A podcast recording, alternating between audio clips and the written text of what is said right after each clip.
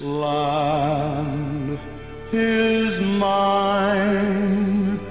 God gave this land to me. This brave and ancient land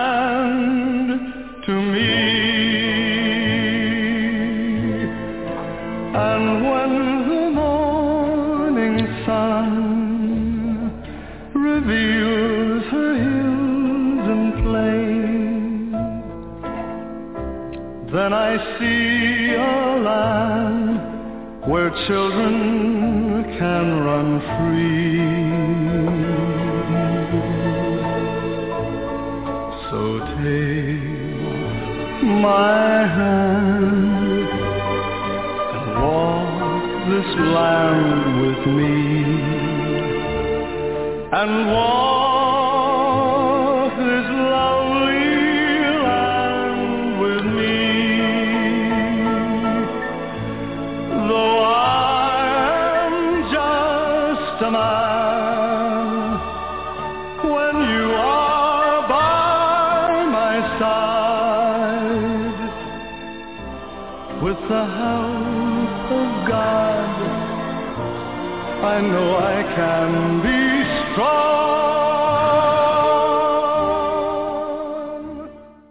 Good evening. Yisrael indeed. Uh, our marketing outreach this evening is to uh, Yisrael. Uh, we hope that many of you or who are perhaps listening for the first time will come up with a new awareness as to who God is and what your place is with um, our Creator.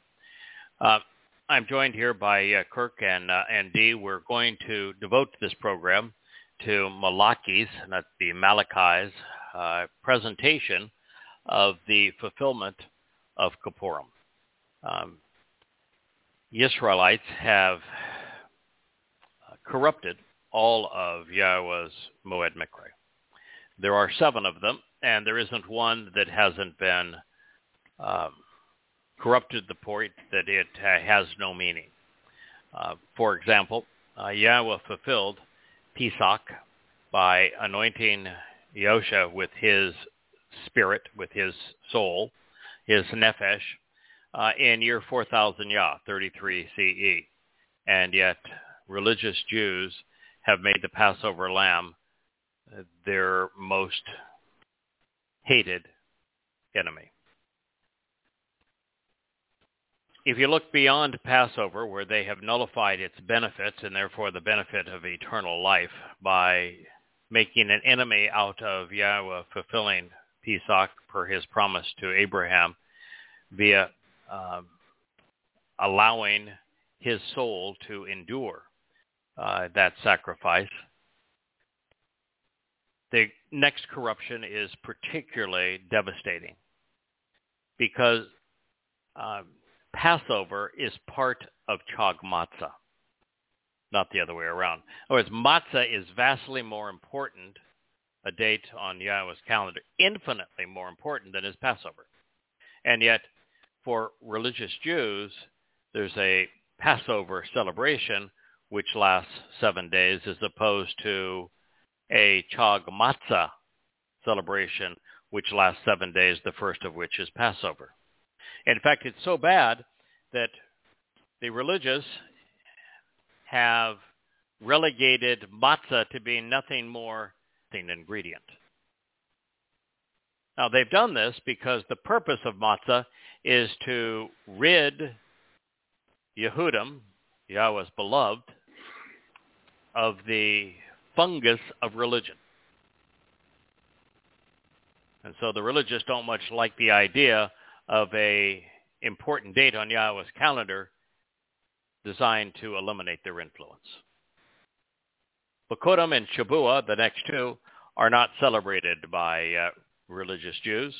Uh, perhaps they uh, think that they have been usurped by Christians, which they have created an entire religion to obfuscate.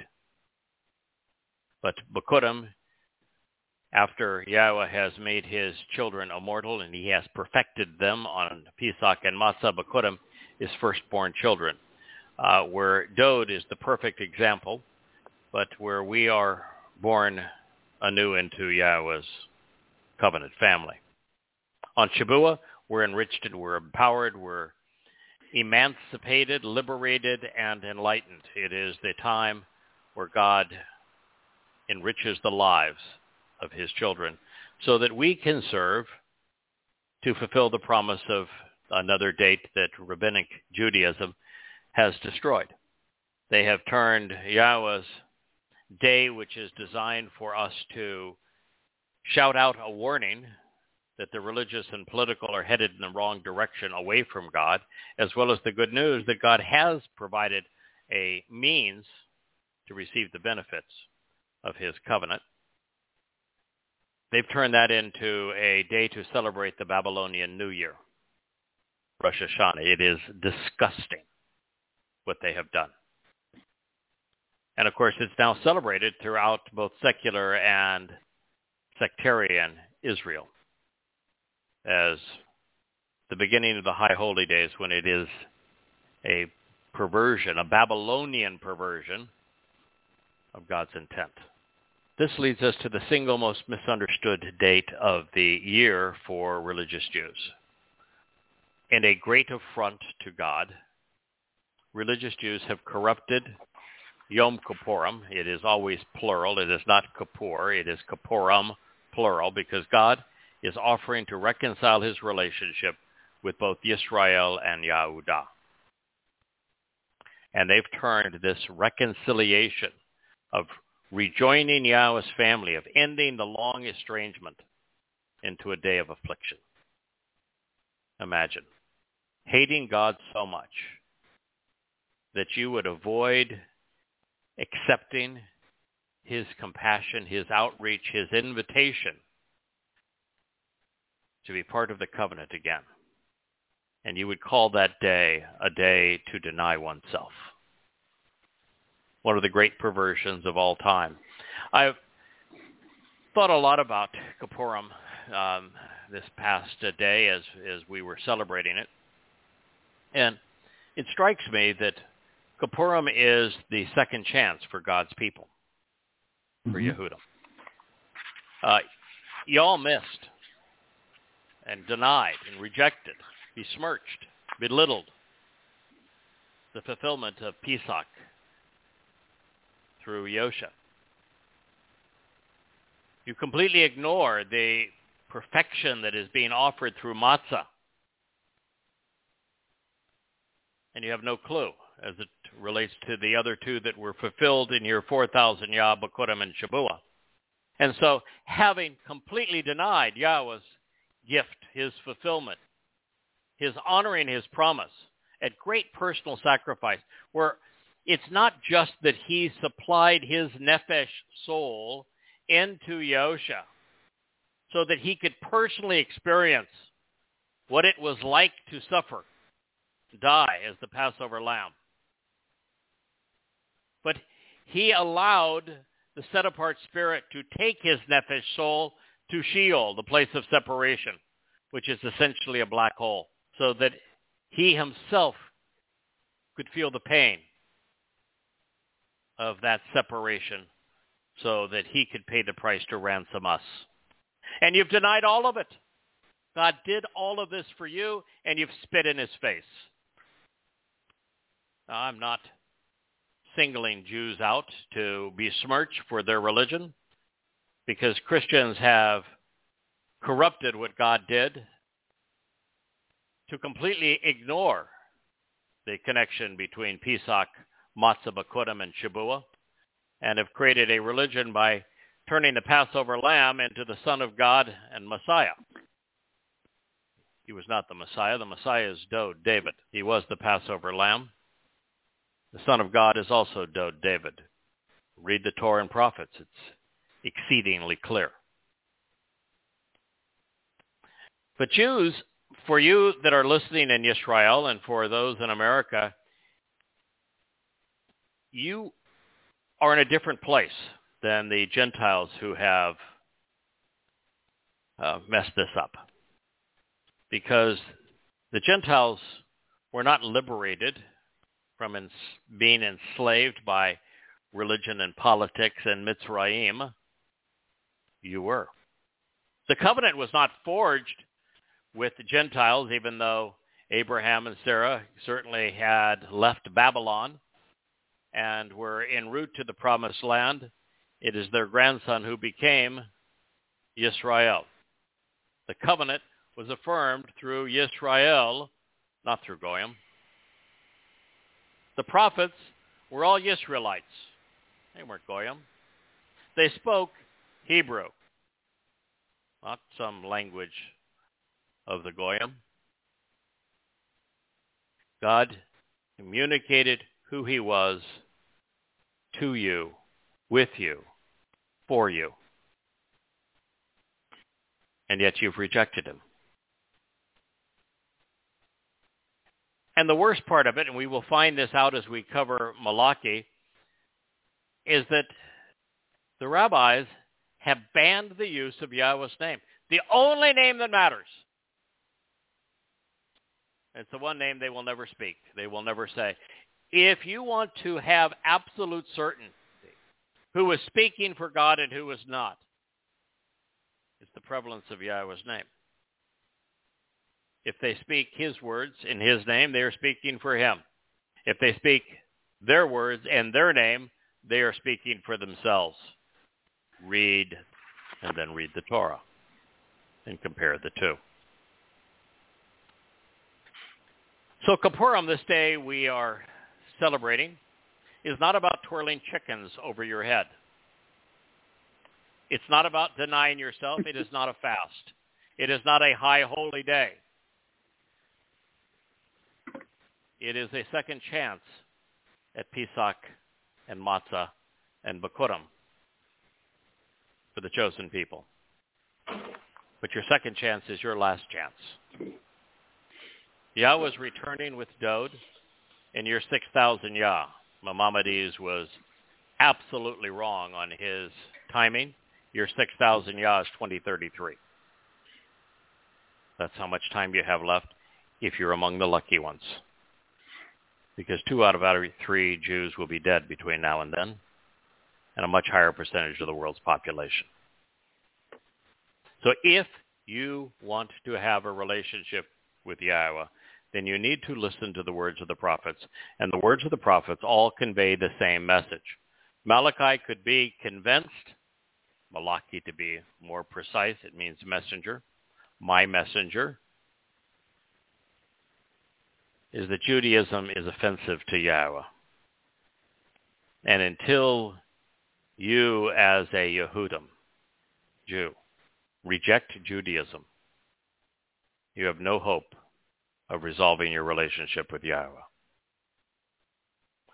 So we're going to cover uh, the best we can in the uh, little over an hour and a half we have this evening, uh, the last of the prophets. Now that's pretty amazing. I know there's a bunch of dunderhead rabbis that claim they were prophets, and yet if you read what they said, it's rubbish, drivel. the last of the prophets, the last to pass the prophetic test, and Yahweh has two of them, both in Devarim Deuteronomy, was Malachi. He wrote almost 2,500 years ago. It's been radio silence ever since. And the reason there has been silence ever since because God couldn't find a single Jew, not one, who was willing to listen to him. So this is the last and this is what he says about his people. This is the prophetic pronouncement of the word of Yahweh to Yisrael by the hand of Malachi, my messenger. This is not the word of G-D. This is not the word of Hashem. This is not the word of Adonai. God has a name that name is absolutely essential to engaging in a relationship with him. If you do not know and use his name, accept his name, then he does not know you and you do not have a relationship. This is the prophetic pronouncement words regarding what will occur in the future. The very word of Yahweh to his people, Yisrael, by the hand of Malachi, who would be the last prophet. These next words are very difficult for me to read because as probably everyone that is listening to this program knows, of all the great pains can occur in the universe, the two worst are are emblazoned in these words. The most frustrating for us is unrequited love. Now, I can't say for certain that that I loved when I was a younger man and uh, and the and I had no game and and I pursued the uh, girls slash women that that I thought I loved and for every step I took forward they took a step back.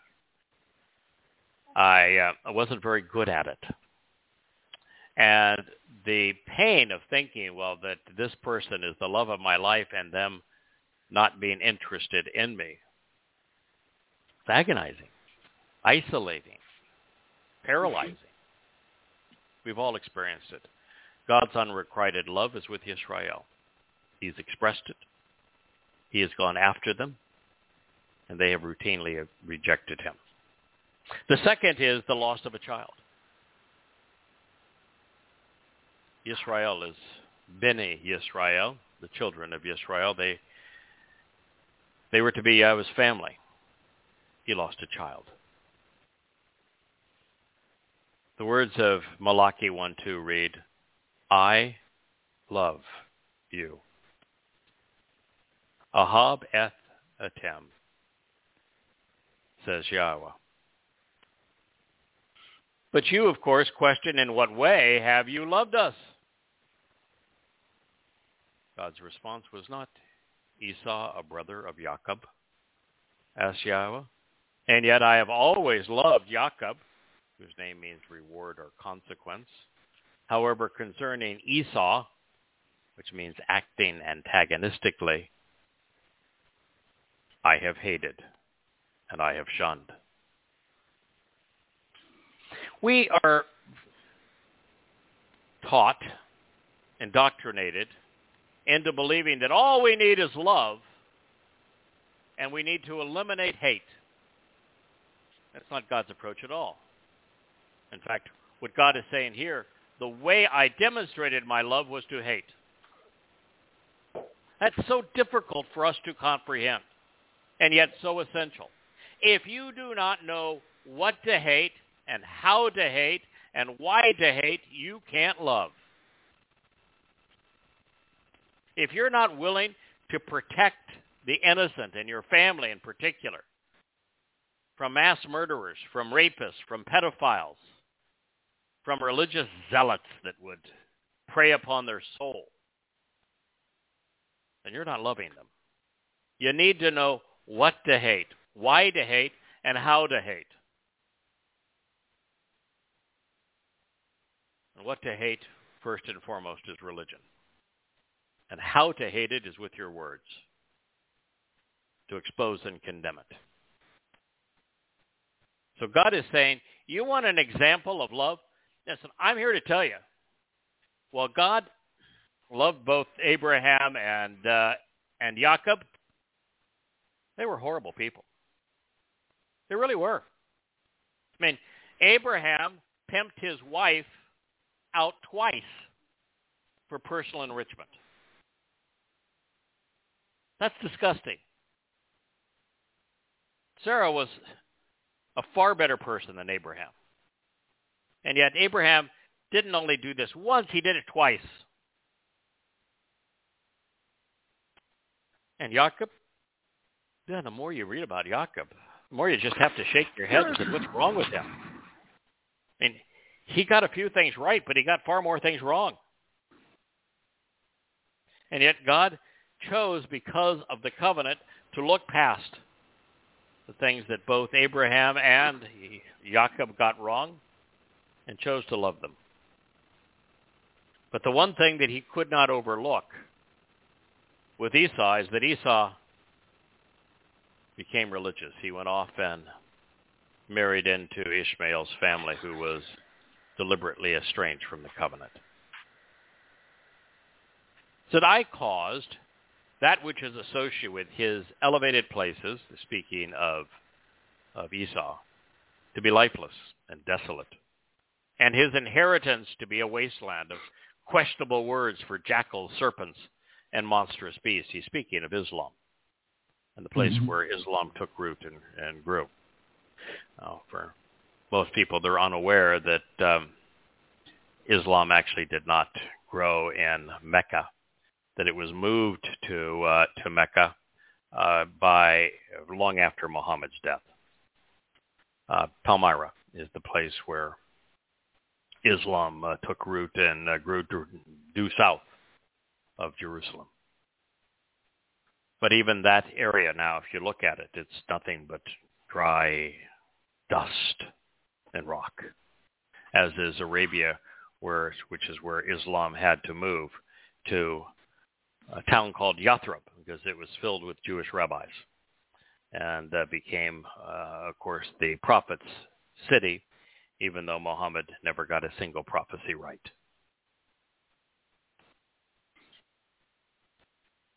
But nonetheless, this assessment of Islam is accurate. If Edom, the bloody red lord of, I'm going to say something here that might surprise you, but I'm not the first to figure this out. If Edom, the bloody red lord of imperial Rome and Roman Catholicism, says we have been beaten down and impoverished, and yet we will recover and we will rebuild upon the ruins then this is what Yahweh of the assembled spiritual envoys says. They may choose to build, but I will demolish, and I will leave them in ruins. Edom represents what grew out of the bloodiness of imperial Rome and became the Roman Catholic Church. And to know that, all we have to do is look at the birth and the description of Esau and what God had to say about him. They're a derivative of the Caesars, in God's own words. Then they will be called, be called the land of the uncivilized and the wicked. They are the people with whom, for the benefit of the relationship, Yahweh has denounced and will scold as an enduring witness for an unlimited duration of time, Malachi 1.4. There is a time of retribution, a time when Yahweh is going to hold those who have abused his people accountable. That is what he's speaking about. It says, Then your eyes will see, and you shall say, Great and honorable is Yahweh from beyond the boundaries of Israel. There is a time when some of you who are listening to my voice this evening, when some of you who read Yada Yahowah, go if you haven't been, Yada, which means to know, to understand, Yah, short for Yahweh. You can also go to Yada Yahowah, but yadayah.com. Yada, Y-A-D-A-Y-A-H dot com. Everything there is free. There's no donate button. We don't have a meeting place. You won't be recruited. You'll never be contacted. You can, if you wish to email us, you're welcome to do so. But we will not solicit your money. We won't even take your money. The books are there in their entirety, 25 volumes of translations and commentary on Yahweh's Torah, prophets, and Psalms. All there freely for you yadayah.com. We wrote it because there will be a time prior to the fulfillment of Yom Kippurim in year 6000 Yah, sunset in Jerusalem, 6.22 p.m., October 2nd, 2033, when a significant number of you will return to Yahweh. will embrace his name, will exclaim his name, will love his name, will come to take advantage of his second chance, capitalizing on Kippurim, the day of reconciliations. And you will witness the return of Yahweh with the Messiah, with the King of Kings, with the very Son of God. And you'll recognize his name because he is the most famous among you. David. It means beloved. Yahweh says, a son values and respects, admires and appreciates his father, and a servant his lord and master. So if I am a father, where is my respect and appreciation? He's asking the religious. Yeah. And if the assumption is made that I am a Lord, if the assumption is made that I am a Lord, God is not a Lord. He despises the title Lord. Why don't you fear me? Lords are to be feared. Ask Yahweh of the spiritual regimen. Of you, the ministers and clerics who despise and plunder my name. God is saying that the religious leaders of Israel are plundering his name because they despise his name. Do you know that Yahweh inspired the prophets who wrote the Torah, prophets, and Psalms? Dode was a prophet. He wrote most of the Mizmor. Moshe was a prophet. He compiled most of the Torah. And of the other total of 40 prophets. That collectively, in the Hebrew text, Yahweh's name was written 7,000 times. And yet the religious would rob you of knowing him by removing it all 7,000 times. They do so to enrich themselves, to make themselves more important, so they can write their rabbinical trash and stuff it in their Talmud, and somebody, another rabbi, can quote, Rabbi so-and-so said this and that. And Jews will genuflect to the lie as opposed to trusting Yahweh instead. So you say, in what way have we shown contempt for and disregard, even more pillaged and devalued your name? Well, I can't imagine why a Jew would ask that question. At the term Jew. It's a rejection of Yahweh's name. The actual term is Yahud, and the plural Yahudim means beloved of Yah, related to Yah, relate to Yah. But you say, in what way have we shown contempt and disregard, even more pillaged and devalued your name? By presenting defiled and rotten bread and unacceptable and decomposing food which is polluted upon my altar.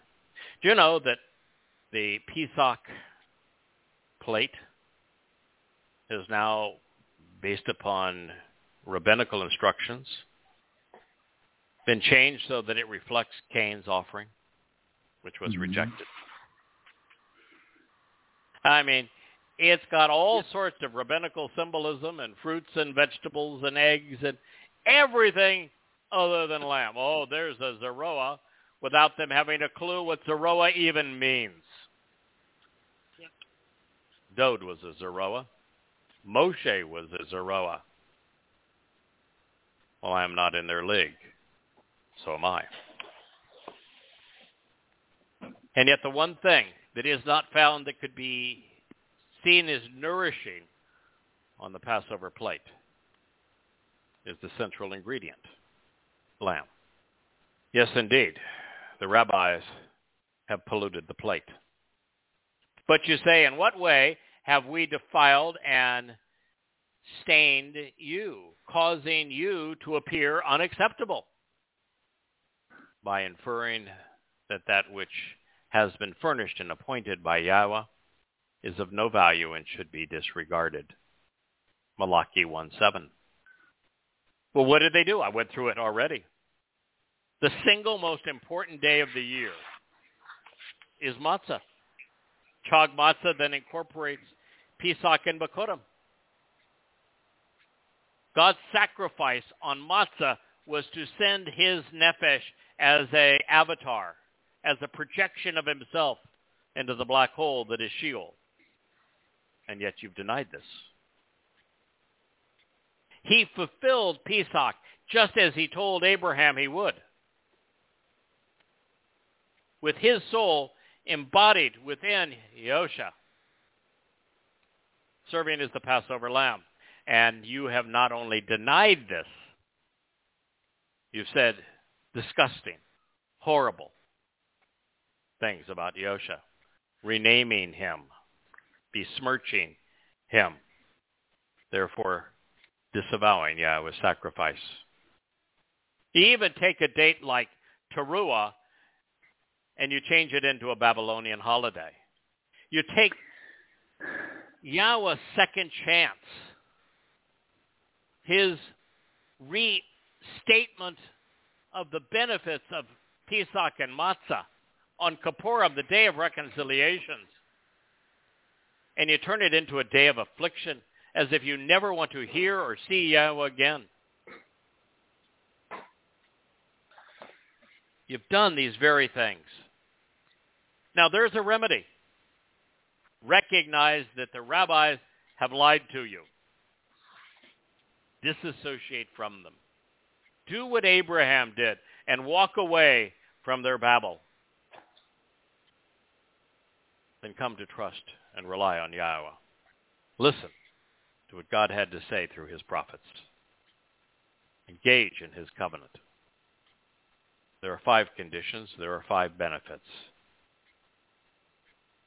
the first of which requires you to walk away from national politics and from institutionalized religion.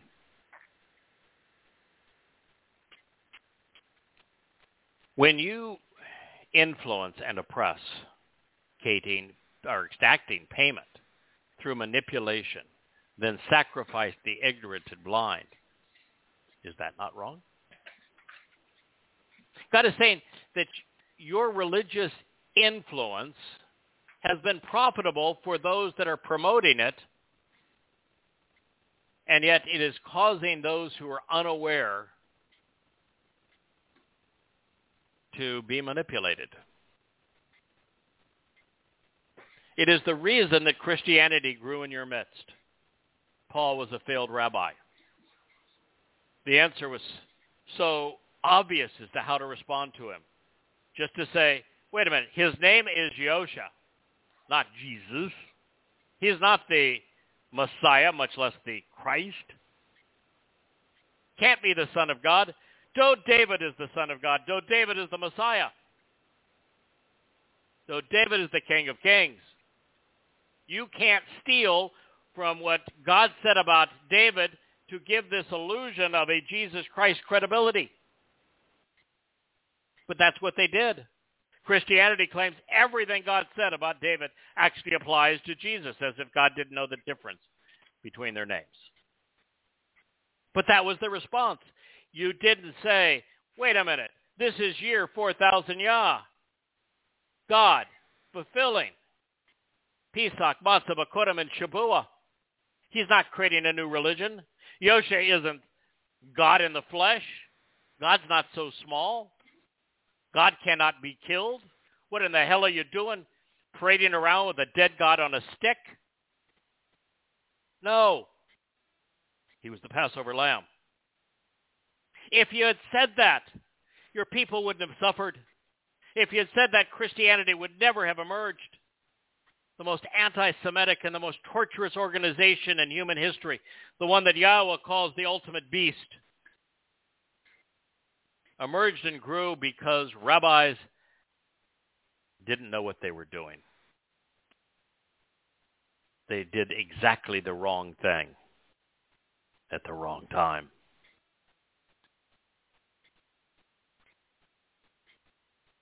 You have not valued what Yahweh has said.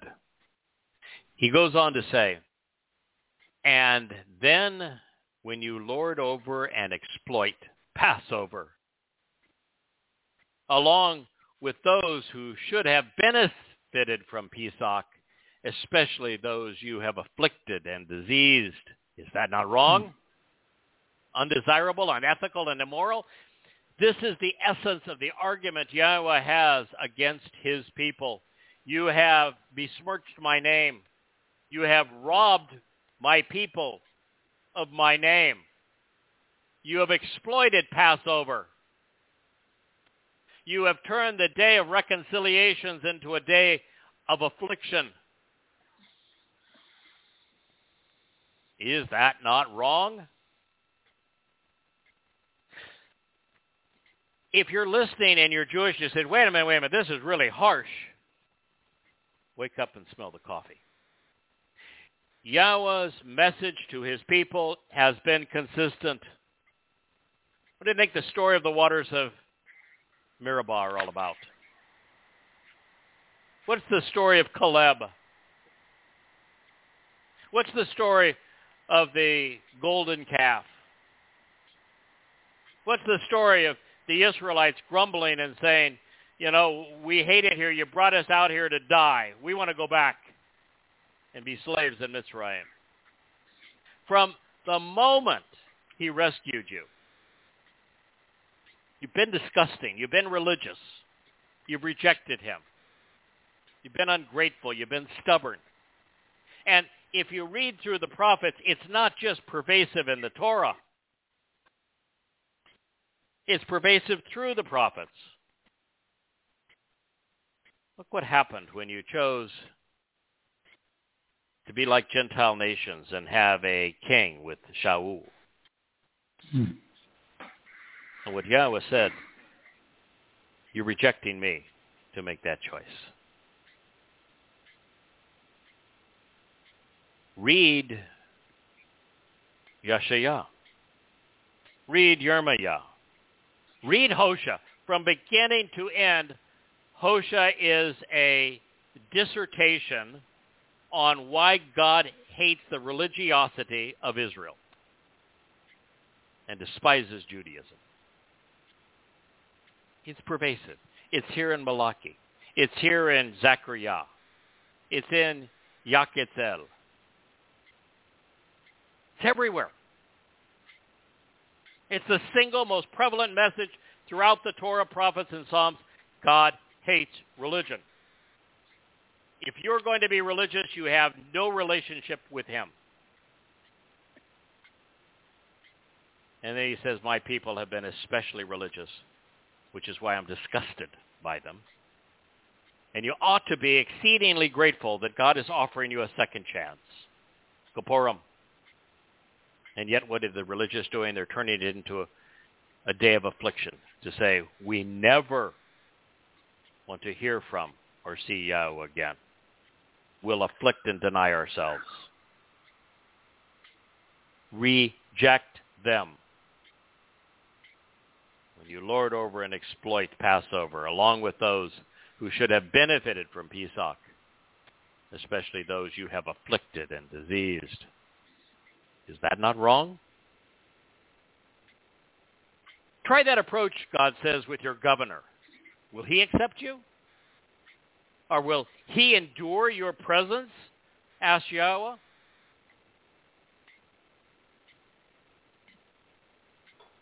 And yet even now, you beg and you plead. You implore for intercession, for favors, for an appearance of God. Have mercy on us. This being the result of your influence, will there be anyone among you, even in your presence, who will be lifted up or raised? As Yahweh. God doesn't want to hear you begging him. He doesn't want to hear you crying to him. He most certainly doesn't want to hear you praying to him. He wants you to listen to him. Do you get that? God never once asked anyone to pray to him. He doesn't want you crying to him.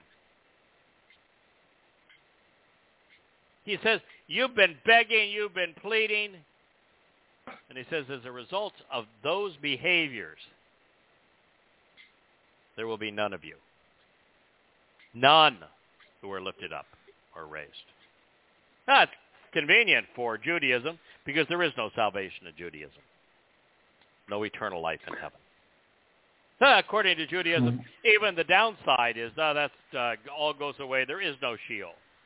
If you're going to ignore Yahweh's name, if you're going to reject his Moed Mikre, why not reject his home and also the prison for the religious? Let's just reject it all. Oh, they will reject Hasatan too.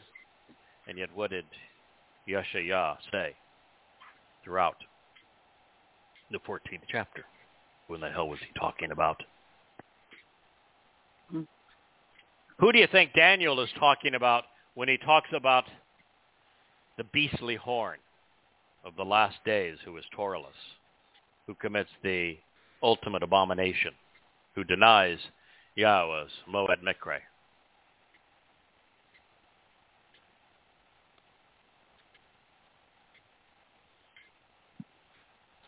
Why is there none among you who will shut the doors so that you will not continually illuminate my altar in vain without reason and to no avail, so improperly, irrationally, and ignorantly. There isn't one Jew, not one, who will shut the door to the damn synagogue tell his brethren, don't go in. And yet they throw the doors open. They actually integrate to the religion of Judaism in the state of Israel so they can pour out their lies without reason, improperly, irrationally, and ignorantly. Who did God say he was speaking to at the beginning of this? Was it not Israel? Israel? Who do you think he's speaking to now? Why did Yahweh inspire the last of the prophets to say these things to you? You think he was lying about you? Or does he know exactly what you're doing? Why mm-hmm. does his condemnation of you match what you have become?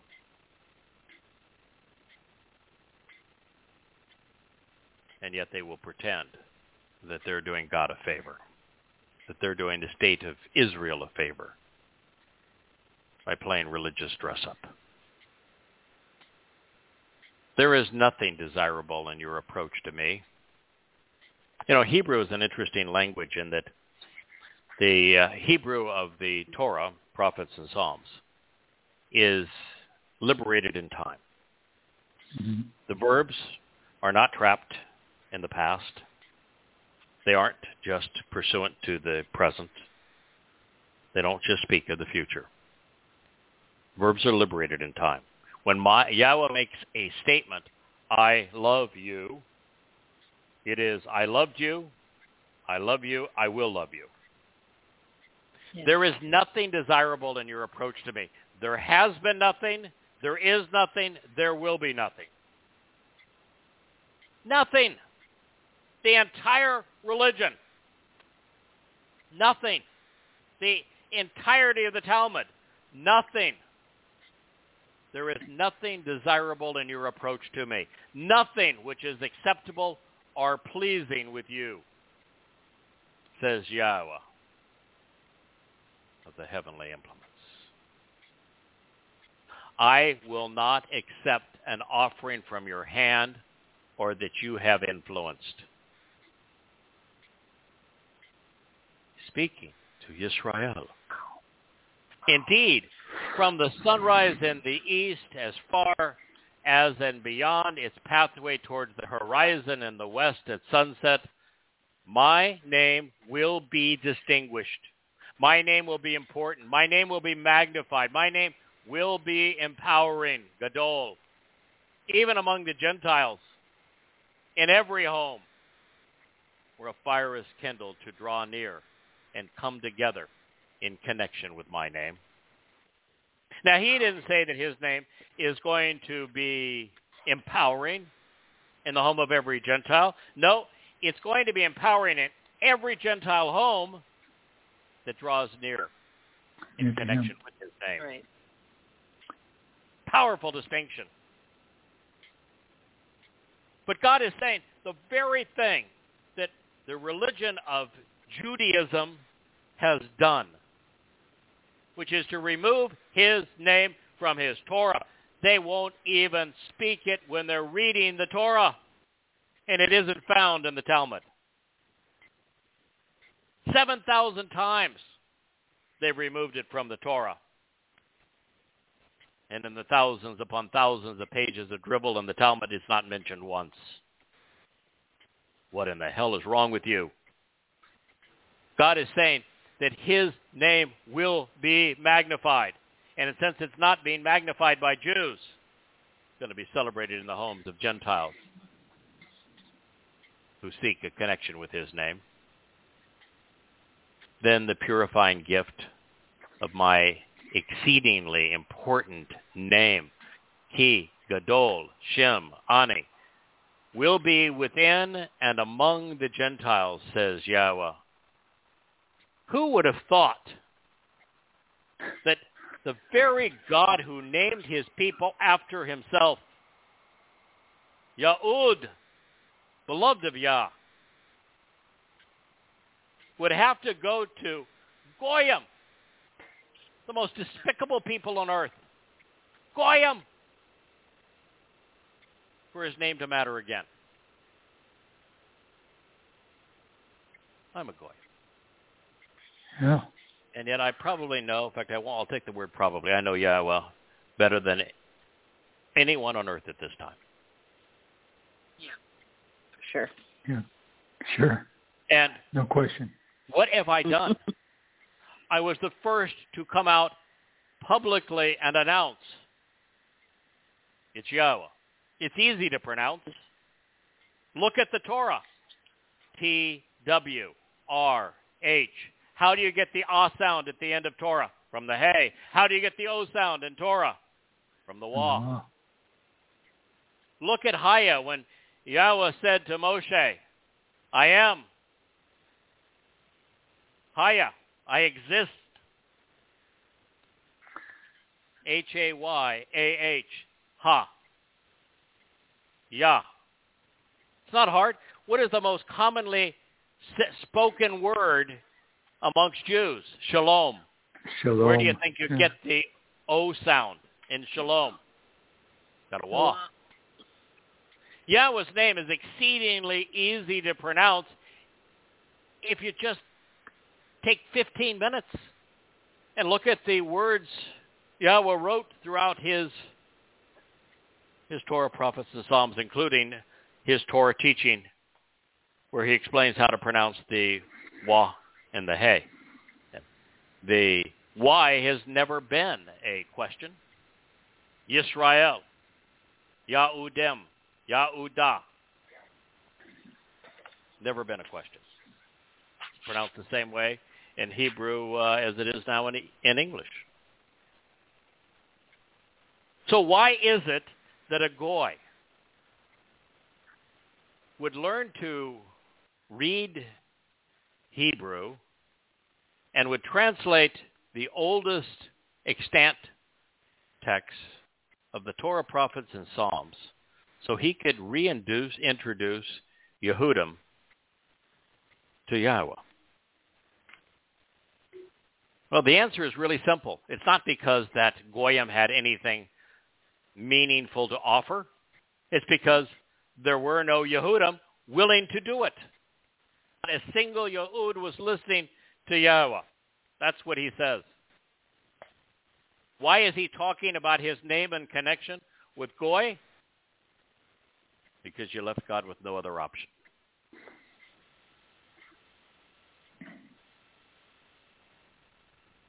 That's sobering. After all he has done for you, to put God through that such that he had to communicate through a goyim, and you say, oh, well, you know, he didn't have to communicate. You, surely could have found one of it. No, he couldn't.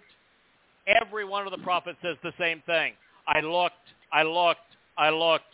I found no one. Not a single Jew who was willing to listen to me. That's over 2,500 years since Malachi was the last. Not one who was willing to listen to me. Until finally, as we approach the last days, a goy is reintroducing Yehudim to Yahweh. That's embarrassing, though.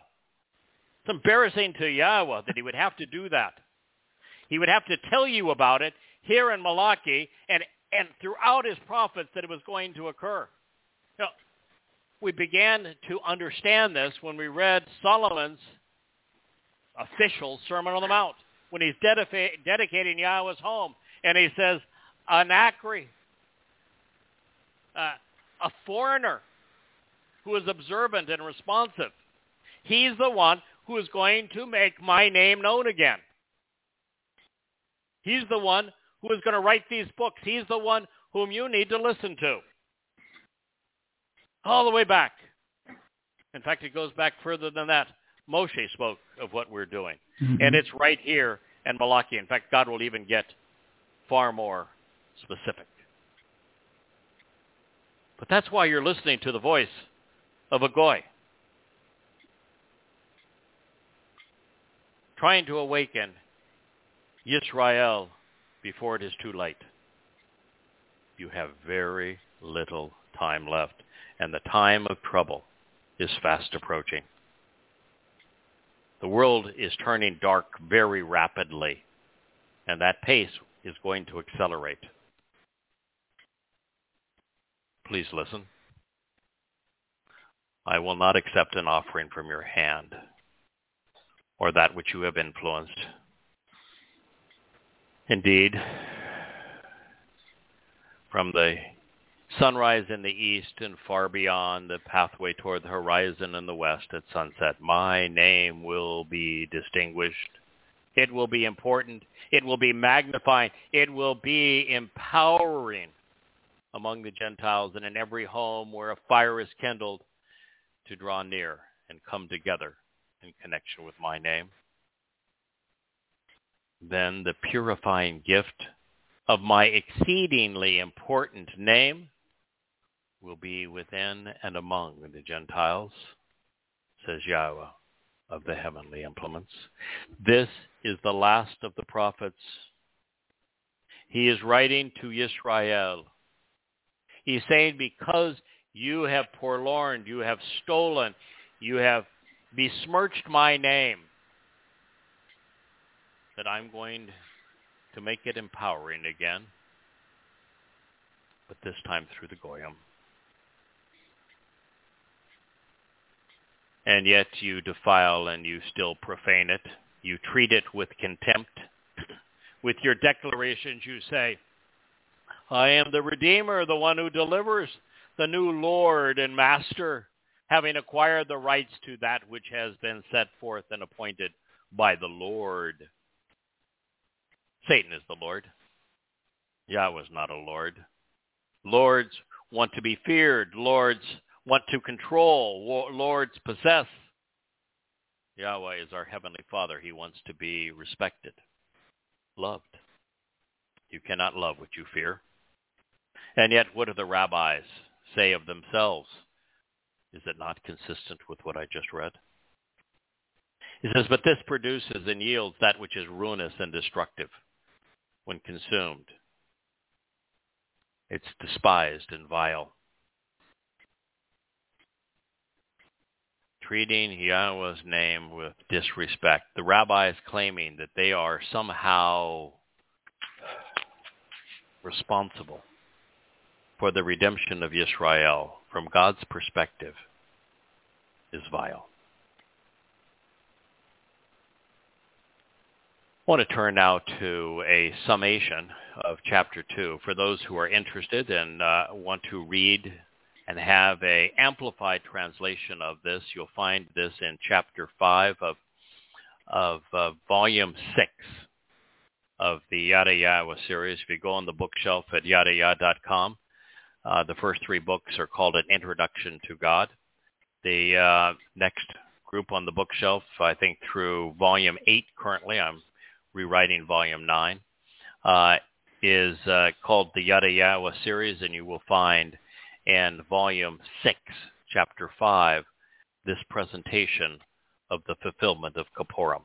And you will find comprehensive uh, um, amplified translations and copious explanations, insights, and um, commentary that uh, are just well beyond the what we can do in a 90-minute program. So we've elected to go directly to the summations of the testimony that Yahweh has provided and to share his thoughts with you extemporaneously inspired by his words. So then, Malachi 2.1, this stipulation is directed towards you, the ones performing religious rituals who claim to be teachers. If you do not listen, and if you do not place it on your heart, considering it logically, to give some significance, some respect and dignity to my name, says Yahweh of the spiritual representative, the Saba, then I will dispatch among you a thoughtful curse which keeps you bound to your embittering existence. So I will condemn, condemn your pronouncements and your blessings. Moreover, I will condemn them because you will not consider this matter responsibly. Malachi 2.2. How can Judaism even exist in light of this statement by Yahweh through Malachi? Seriously. He says, this stipulation is directed towards the religious through the priests. If you do not listen, if you don't place it in your heart, considering it logically to give some significance to, some dignity, some respect to my name, then I'll dispatch among you a thoughtful curse. I'll bound you to your embittering existence. I will condemn your pronouncements because you will not consider this master responsibly. How does Judaism survive statements like this from God? only by keeping the average Jew ignorant. And that's the reason the Haredim preclude their constituents from being able to read anything other than a corrupted version of Germanic and Hebrew into a language that isn't spoken by anyone outside of their community. That's why they don't allow them to search the internet. That's why they don't allow them into libraries. The only way that you can control people and cause them to be religious in Judaism is by keeping them ignorant.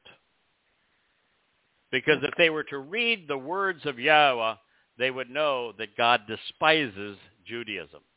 Despises Christianity and Islam too, as well as progressives. But that's a story for a different day, not Kippurim. Behold, I myself will rebuke and abhor. I will reprimand and disapprove. I will insult and convict your offspring and that which you scatter and that which I spread.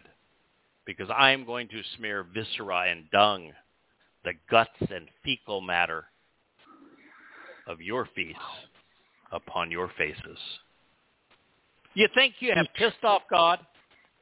You think the rabbis have somehow gotten God to the point where he says, you are so repulsive.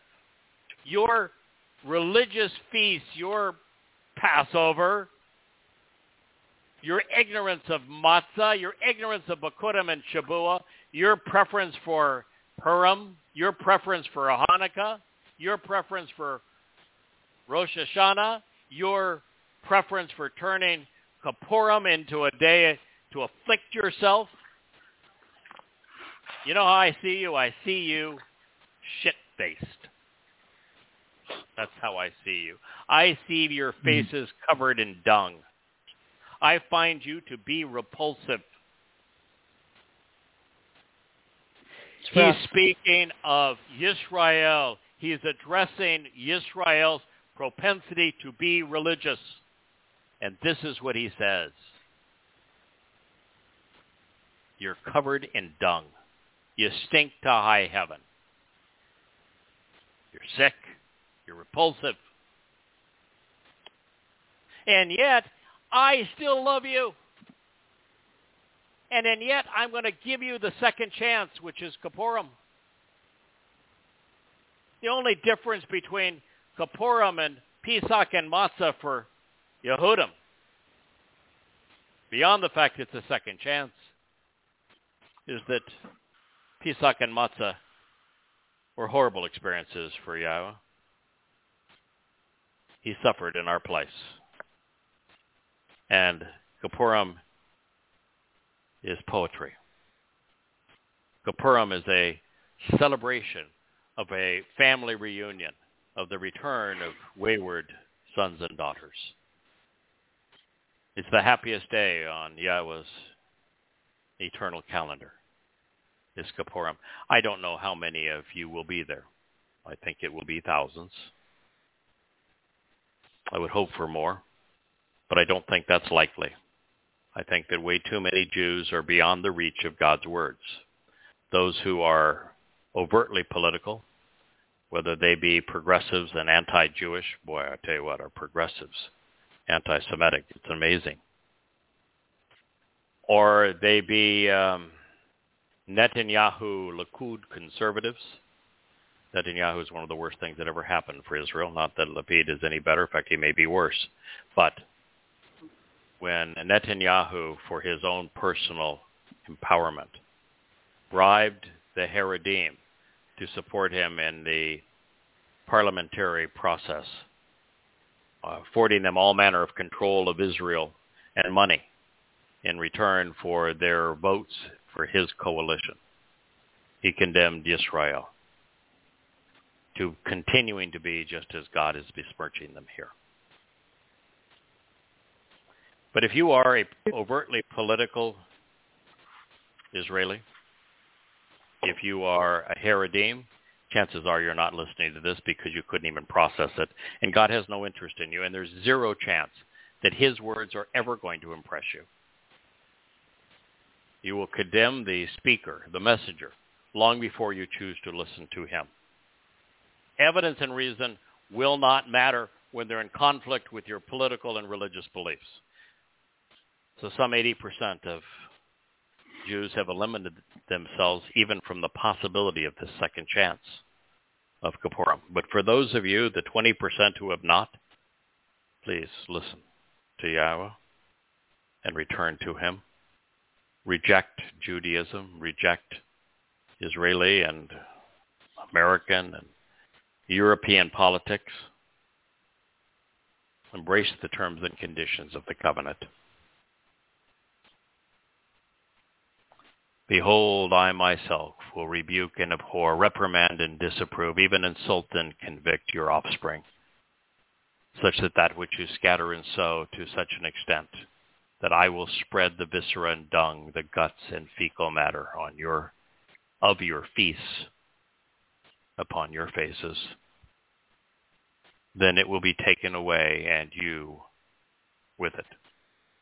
Yahweh is going to return and when he does with Dode, he's going to turn the earth back into the conditions experienced in the Garden of Eden. That is why we have a 6,000 year period from the time that Adam and Chava were expelled from the Gan Eden to the time that on Sukkah in year 6,000 Yah, this will be October 7th, uh, 2033, that we will return. And when we return to the conditions of Eden, you'll notice that in, in Eden, a Garden of Great Joy, there was no religion, there was no politics, there was no government. And those things will not exist in on earth or in heaven upon Yahweh's uh, return. So those who have been religious will be eliminated. Not only will the people be incinerated, the leaders of the religious, those who led people astray, will have their souls incarcerated in the black hole that is Sheol, and the victims will simply cease to exist. Their physical bodies will be eliminated. Their houses of worship pummeled and swallowed by the earth. There will be no religion in the hereafter. Thereby you will know that indeed, and by contrast, I sent this instructive, this instructive condition to you. Yep. By the time that this all happens, even those who have been dunderheads to the end will be left without excuse because Yahweh will make it clear that he has sent this instructive condition to you. You know how he's going to do that? Elia will return Oh, with another witnesses. witness.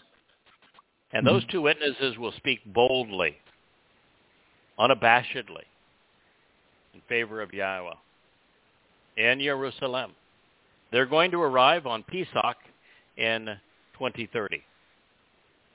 And that is when Yahweh is going to make it absolutely clear that the world is headed in the wrong direction and that his covenant will prevail.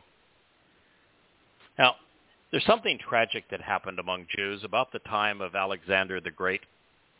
Um, it's manifest in the stories of the Maccabees, which was the civil war, where uh, those who would become rabbis at a later date uh, wanted to usurp the power that Yahweh had offered the Loi.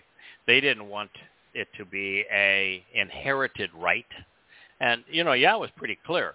You're going to be a Loi. You're, you're not going to have any money. You're not going to have any possessions. And, of course, the rabbis, by 300%, are the uh, most enriched religious clerics in the world.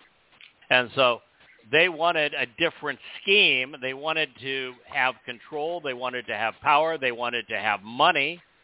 And so the rabbis, uh, the precursor to the rabbis, wanted to rob the Loi of their God-given responsibility. And it was easy to do because the Loi had forfeited their responsibility. Thereby you will know that indeed by contrast I sent this instructive condition to you, such that my covenant will continue through the Loi by being one, says Yahweh. My familial covenant relationship was established with him. The opportunity to live and to be reconciled I provided and bestowed to them through him. Who was the greatest of the Loi? Uh, okay. Or uh, Moshe. Moshe. Moshe. Yeah, Moshe. Yep, Moshe, the one who brought us the terms and conditions of the covenant, the one who brought us the Torah. He showed great reverence and respect for me and for the presence of my name. He was wonderful, inspiring, and awesome. Now, I don't think I, I finished the thought. I might have gotten distracted a moment ago, but when I, you know, as I say, that someone might say, well, why doesn't God just speak to us directly? And I, and I it because none of you are willing to listen. But there's something more to it than that. Yeah. God never speaks alone. Does not work alone. God tried speaking, and even when he tried speaking, he wasn't speaking alone. He said to Moshe to demonstrate and to prove that I am God and that I am empowering you and inspiring you to speak to these people. Gather them all together, and I will announce my relationship with you, and I will speak directly to them in your presence. And what did the Israelites say? Oh, oh, no, no, no. Oh, We don't no, want any more of this. Don't you ever speak to us again. Yeah. Well, sometimes you get what you ask for. So Yahweh continued to speak through Moshe. And Yahweh said, you know, that's just fine. I'm, I'm better, better with that anyway. Yahweh doesn't like to do anything alone. He chooses to communicate through the people he chooses. Yeah, a lot of choices in there. Yahweh chooses to work through people. He could have saved uh, um, a remnant of people during the flood, but no, he worked with Noah to build a uh, a boat. That's because that's his style. He could have laid down the conditions of the covenant, but nope, he says, I'm going to do it through Abraham. He could have produced the Torah and, uh, and an indelible document that the world could see, and he says, no, no, no, that's not how I do this. I'm going to find a 80-year-old broken down shepherd who was run out of town by his own people and who's been accused of murder. And with this 80-year-old shepherd, I'm going to go against the most powerful empire in the world. the mm. world had known up to that time. He works through people. He said when the people had made this horrible decision to empower Shaul, he says, I'm going to show you what uh, what I think is important because my way of looking at things is so different than yours. Says that uh, what was the seventh son of Yishai, the kid that was out there in Bethlehem that had walked away from his father's house, that was out tending sheep. Uh, he anointed him. He imbued him with his spirit, and he became the most brilliant, the most articulate, the most courageous, man who ever lived, most important man who ever lived, the man that God would call his son, the man that Yahweh would anoint the Messiah, the man that Yahweh says, he's returning with me and he is going to return as brilliant as the sun and be as God.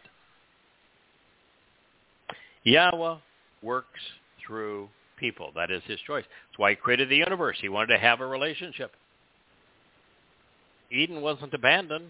Adam was there. So Yahweh chooses to work through people.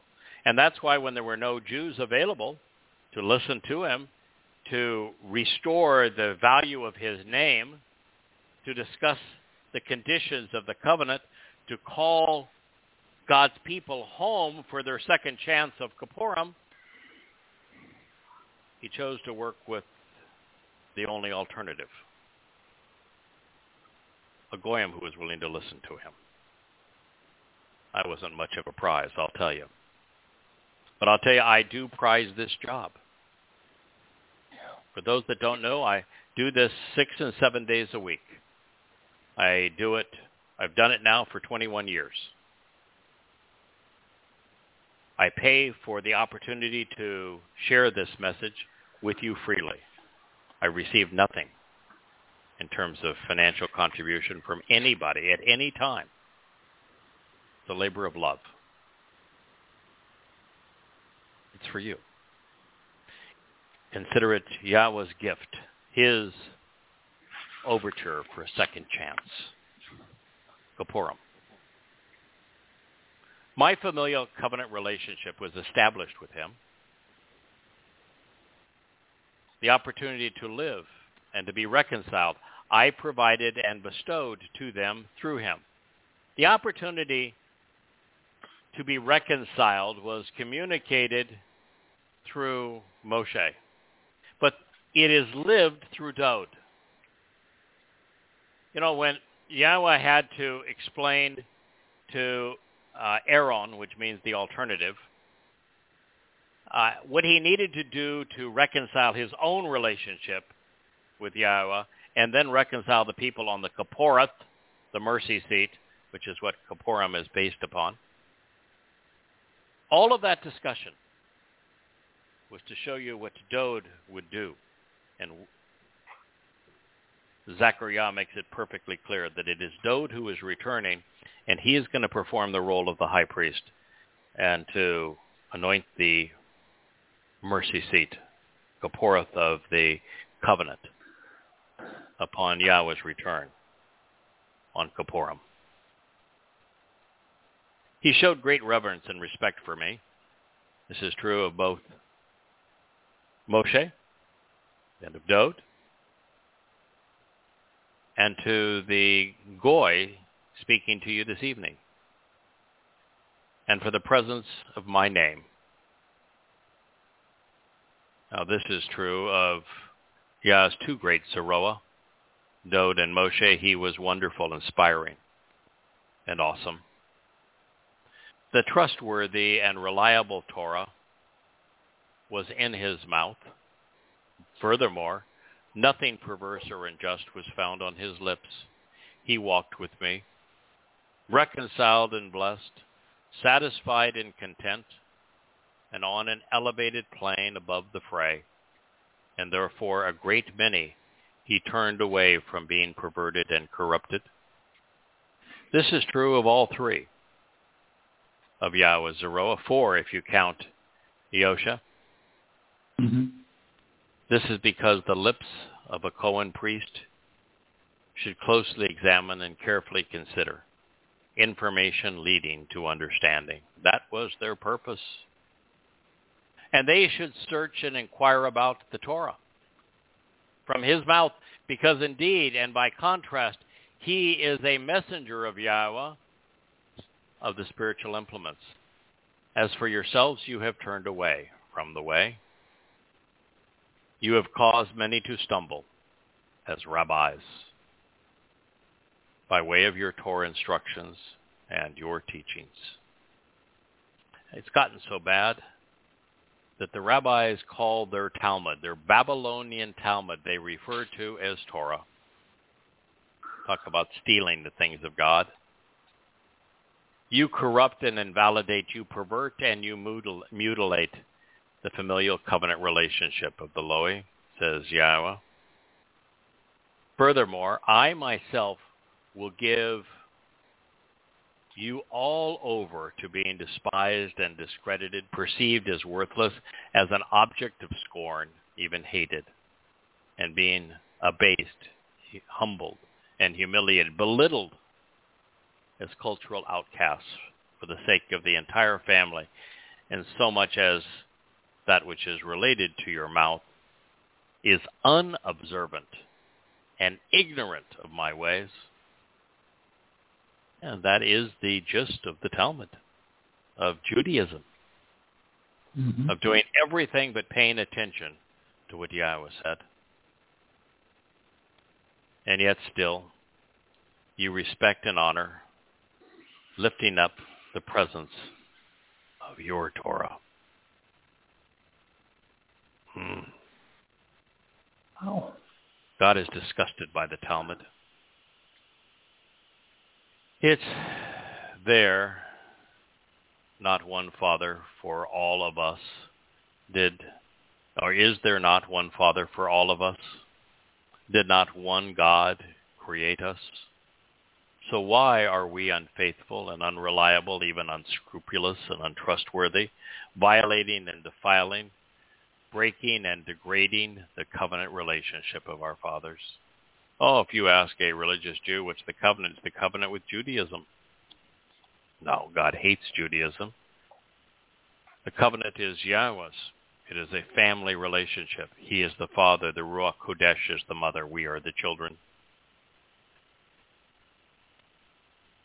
Shamayim is our home. Yahudah has been unscrupulous and untrustworthy and he has allowed himself to be controlled by others, becoming unreliable. He has engaged and acted in abhorrent and loathsome ways in Israel and in Jerusalem. Indeed, Yahudah is in violation of the agreement and has desecrated and defiled that which is set apart unto Yahweh. To be Kodesh set apart is to be uncommon. To be religious is to be common. This is because he has directed his affection towards and is now ruled by the Lord Baal within the house of a foreign god, observing a deity in a different language. Yiddish. The Lord Mm-hmm. is Baal Baal is Satan. Yahweh will choose to cut off and banish the individual who engages in this, either as a witness providing testimony or one who responds from camping out or dwelling with Jacob when the offering is presented to approach and be present with Yahweh. He is telling you that if your God is the Lord, you are not welcome. This second chance that is being offered through Kippurim is not available to you. You will not sukkah with Yahweh or with Jacob. This is yet another thing you do. You cover Yahweh's altar with tears and expressions of sorrow, bitterly shrieking and groaning because of your adversarial nature, narrow-mindedness, and troublesome experiences, such that there is no longer any attention paid to or regard for the presence of the gift which has been offered, any desire to receive or accept it with your hand. The gift is Kippurim. It is the second chance. It is the final chance. It is Yahweh's way of telling the Yehudim, the Israelites, who rejected Pesach, Matzah, and Bakurim, Shabua, and Teruah, that I still love you. If you will walk away from religion and embrace the covenant, I will embrace you. I will reconcile my relationship with you.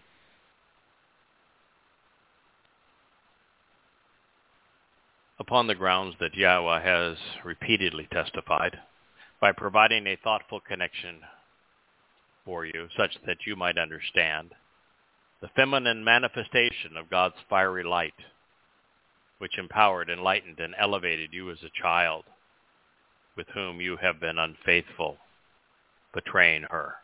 Who have you betrayed? The set apart spirit. The Ruach Kodesh, the feminine manifestation of God's fiery light, the Isha. And yet she is your companion, providing fellowship, and your covenant partner, the loving woman of your family. Did he not engage as one and as a soul in a corporeal fashion through the approach of his spirit? Uh, that's a question way too tough for the religious. But it's true. Yahweh projected his nephesh soul into the corporeal Yosha so that he could experience being the Passover lamb, so that his soul could go to Sheol on Matzah to unleaven our souls of the fungus of religion, all orchestrated by Yahweh's Nefesh and the approach of his Ruach. And why was the one inquiring about and seeking godly offspring, sowing the seeds to produce God's children. That is the result of Pesach and Matzah, is Bakurim. Therefore, you should be observant in conjunction with your spirit. That's the answer. If we figured it out by reading the Torah, prophets, and Psalms, so can you. And we'll give you a head start. 25 books translate Yahweh's testimony in an amplified fashion, and provide commentary and insight so that you might appreciate God's invitation to return home. And then concerning the feminine manifestation of God's fiery light, who empowers, enlightens, and elevates of your childhood, none of you should leave, leave or betray or disregard her garments. What are her garments? The garment of light. Mm-hmm. The result of matzah is to envelop God's children in this garment of light that makes us appear perfect in God's eyes because where there is light, there is no darkness. For indeed, and by contrast, if you are hostile to and hate opting to shun and dismiss me, sending me away, says Yahweh, the God of Israel, my garment will be concealed and shrouded, such that it is seen as destructive and wrong, says Yahweh. What do the religious Jews choose to wear? The opposite of a garment of light. They wear black mourning clothes as if going to their own funeral. Therefore, be observant, closely examining and carefully considering in conjunction with your spirit, and do not be unfaithful. However, you have wearied God with your words. And you say, in what way have we exhausted him? And you telling everyone that doing what is incorrect is somehow good in the eyes of Yahweh, and that he is willing to accept, even finds pleasure in these things. Boy, isn't that the cry of religion? Mm-hmm. If so, where is the God who justly resolves disputes, who encourages sound decision and good judgment? Is he not lost in all of this religiosity? That ends the second chapter of Malachi. We have very little time left in the broadcast this evening, but in the archive uh, of this program, the recorded part of this program, you can listen at any time of your your leisure. For those that listen to the archive, which is about 99% of the overall audience, uh, we will continue on even though uh, we are no longer broadcasting. All of this will be recorded, and so we're going to share with you now the third chapter of Malachi as we celebrate this day of second chances of Yahweh expressing his love for his people, the day to reconcile the relationship between the estranged sons and daughters. Therefore, please, pay attention. Please pay attention. I myself will send out my messenger. Not a prophet, my messenger. And he will open the way to me, preparing my people by changing their perspective, encouraging them to pay attention to my presence and to my appearance.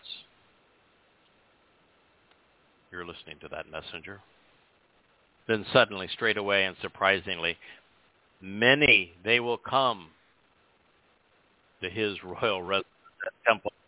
The royal residence is the home of Dode, the upright one, along with the herald of the covenant relationship whom you have sought to show, who has sought to show you the way, and you have favorably experienced, and you strongly prefer. Behold, he himself is coming, says Yahweh of the spiritual implements. Yahweh is returning. But who can comprehend and endure, much less resist them on their arrival? Who can remain present and standing in his sight? If you're not enveloped with that garment of light, you'll be incinerated. God isn't coming to fix the Jewish religion. He's coming to eliminate it, along with Christianity and Islam and progressives and socialist secular humanists, all of them. He is a refiner's fire similar to a launderer's detergent designed specifically for the covenant. He will restore and reestablish as one tests and purges, and one who cleanses and purifies that which is valuable, while renewing the children of the Loi. God is offering a day of reconciliations, Yom Kippurim, to reestablish and restore his relationship with his people. He will filter out the impurities. He will refine them such that they are similar to shimmering gold and like those who are desirable because they yearn to be redeemed. They will be able to approach. They will draw near Yahweh, coming together as a gift, correct and innocent, having become right. This is Kippurim This is that second chance. This is Yahweh doing everything he can to enable you to benefit from Pesach, Matzah, Bikurim, and Shabuah that you have ignored. They will be able to approach. They will come together. They will draw near. This is a gift. They will be correct and innocent, having become right. And then the gift of Yahweh will be pleasing and acceptable to Yahweh. And Jerusalem shall again be like the days of old, like the former years. When I approach you all, it will be for judgment. If you're not among those who is part of his covenant, you're going to be judged. The judgment will be swift and diligent. 45 days, as a matter of fact. Witnesses providing testimony against those who engage in the corrupting influence of religion. Against those who are unfaithful, committing adultery by breaking the covenant. Against those who mislead through mistaken beliefs, making false promises by perverting the truth. And against those who are controlling, defrauding workers by extorting their wages as if they were entitled to receive remuneration of those who are employed, even mistreating disadvantaged widows and orphans, all while thrusting foreigners aside who do not accept their customs, because they do not respect me, declares Yahweh, God Almighty. Well, there's a succinct picture Mm-hmm. Of Judaism. This is because I, Yahweh, have not changed. You, Beni Jacob, the children of Israel, walking in my footsteps, who I receive and I reward. They will not perish or be destroyed. However, it is from the days of your fathers that you have turned away.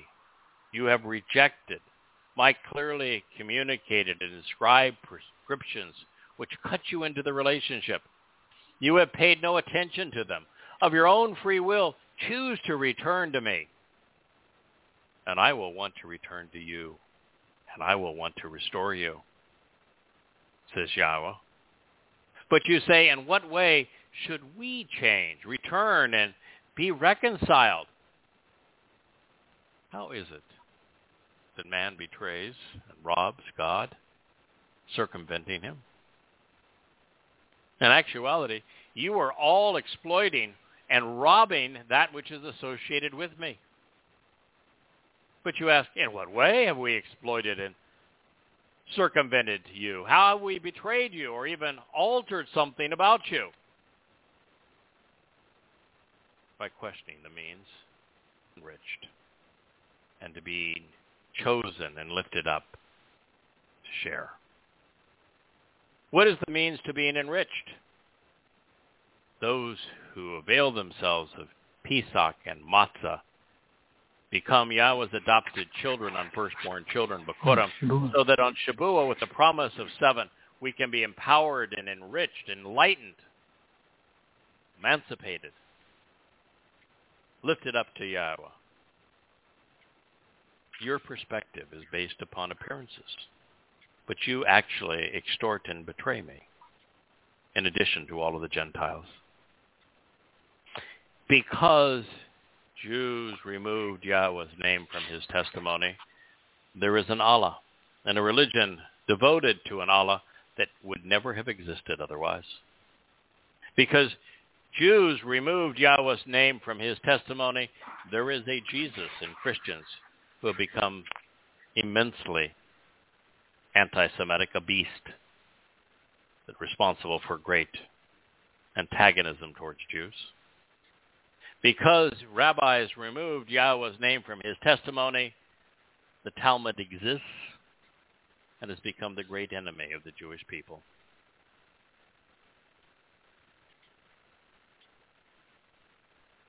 Your pre- perspective is based upon appearances, but you actually extort and betray me, in addition to the Gentiles. return with every aspect of the means to being exceptionally enriched within this home, treasuring that which will be freshly harvested and my family. So please, choose to test me and learn if I am genuine and can be trusted in this, says Yahweh. God, the creator God of the universe is saying, test me. Try me. You've done everything against me for the last, what? Well, since the Exodus. 3,450 years ago. You've chosen to be religious for all that time, and God says, test me, try me. What do you got to lose? See if I per- perform for you. Give me a chance. See if I will not respond and open for you all the windows and the floodgates of heaven and pour forth on your behalf the blessings of reconciliation until it is more than sufficiently supplied. Give Yahweh a chance, and you will be among the beneficiaries of Kippurim. But I will rebuke and convict on your behalf against mm. the one who devours and destroys. He will not trouble or batter you or the harvest of the earth. There is a time, according to the prophet Yeshaya, according to Daniel, when there will be a Torahless one. There will be a beast. And he will do everything against God's people, including calling himself God. But God will rebuke him. He will convict him on your behalf. Then the vine of the field, it will no longer be unproductive for you, says Yahweh. And all of the Gentiles, they will deem you properly guided. Unfortunate seeing you as advancing on the right path, appropriately led by way by the way to get the most out of life, blessed as a result of renewed interest in learning, along with the changed attitude, because indeed you are a desirable and delightful realm, says Yahweh. This is this transition between the grand celebration of reconciliation and Sukkah where we camp out together in an earth restored to the conditions we found in Eden. It will be a desirable and delightful realm with a renewed interest in learning. Your words, your oral declarations, and written pronouncements, well, up to this point, they've been harsh and severe, even obstinate, arrogant in your attempt to establish yourselves over and against me, says Yahweh. Wow. God's saying that the words of the religious, of rabbis, Christians, of Muslims to be sure, but particularly rabbis, have been harsh and severe, obstinate and arrogant in their attempt to establish themselves over and against Yahweh. Yet you ask, how have we written and spoken words over and against you? The answer is you have said, is it futile to serve God because there is no reason to suffer for nothing? By comparison, how are we to profit? How are we going to scam the system and plunder the people, gaining an advantage over them for our benefit and satiate our greed mm. by observing his requirements and responsibilities instead of us walking around in mourning clothes and black suits into the darkness, away from the presence of Yahweh. Yes, they have made all of this up for their benefit, They have not only walked away from Yahweh, they have taken their brethren with them. And now we pronounce our blessings upon and encourage the presumptuous, the insolent and arrogant, even the self-willed and the contemptible. Moreover, those who engage in and act upon that which is wicked and wrong, they prosper and grow, erecting new edifices. And yet, even through, though they test and try God, they are allowed to slip away. But then at that time, those who revere and respect Yahweh will communicate as individuals with one another and with their friends and associates, paying attention to that which they can properly respond to Yahweh.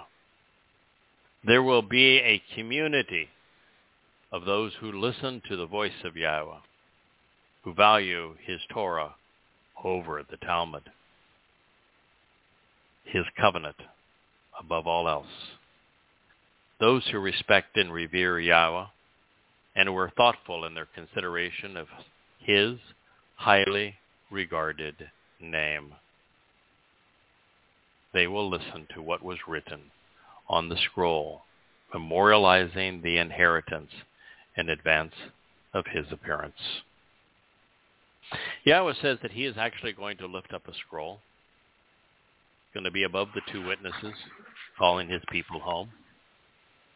Hopefully, you will be among those who read it. Hopefully, long before that time, you still have 11 years here in the late summer, early fall of 2022. You have 11 years until his Kippurim return. Hopefully you'll look what was written on the scrolls of the Torah. Hopefully you'll read Yada Yahowah and see what God is offering. The only way to approach him is to be observant, to listen, and be thoughtful.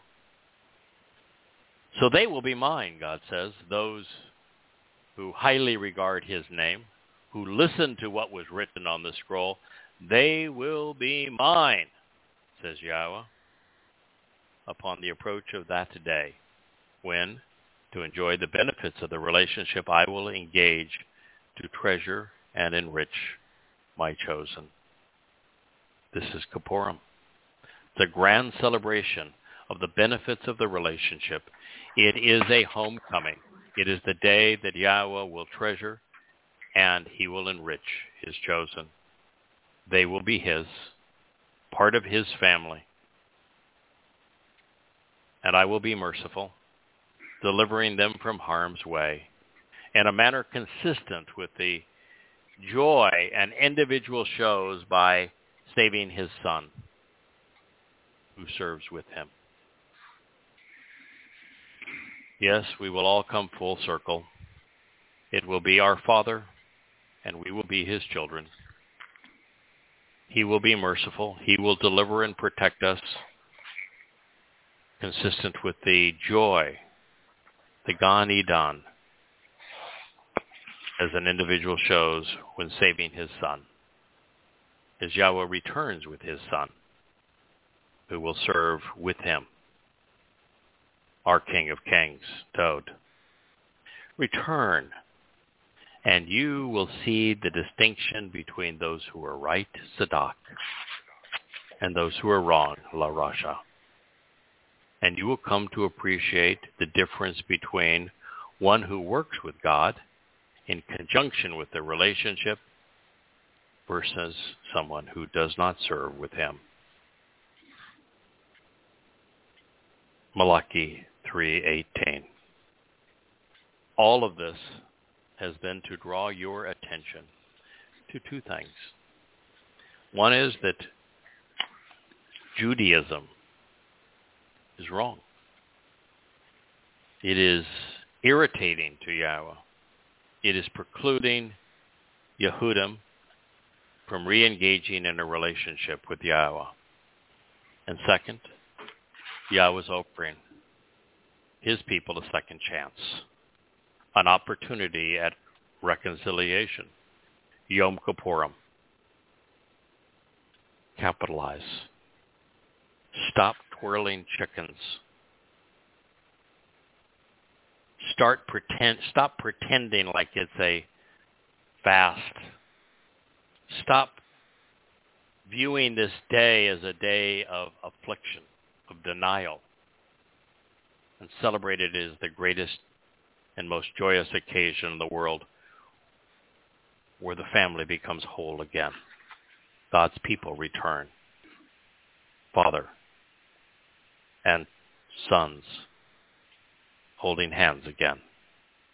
Father and daughters embracing one another. This is what God is offering. This is what Kippurim is about.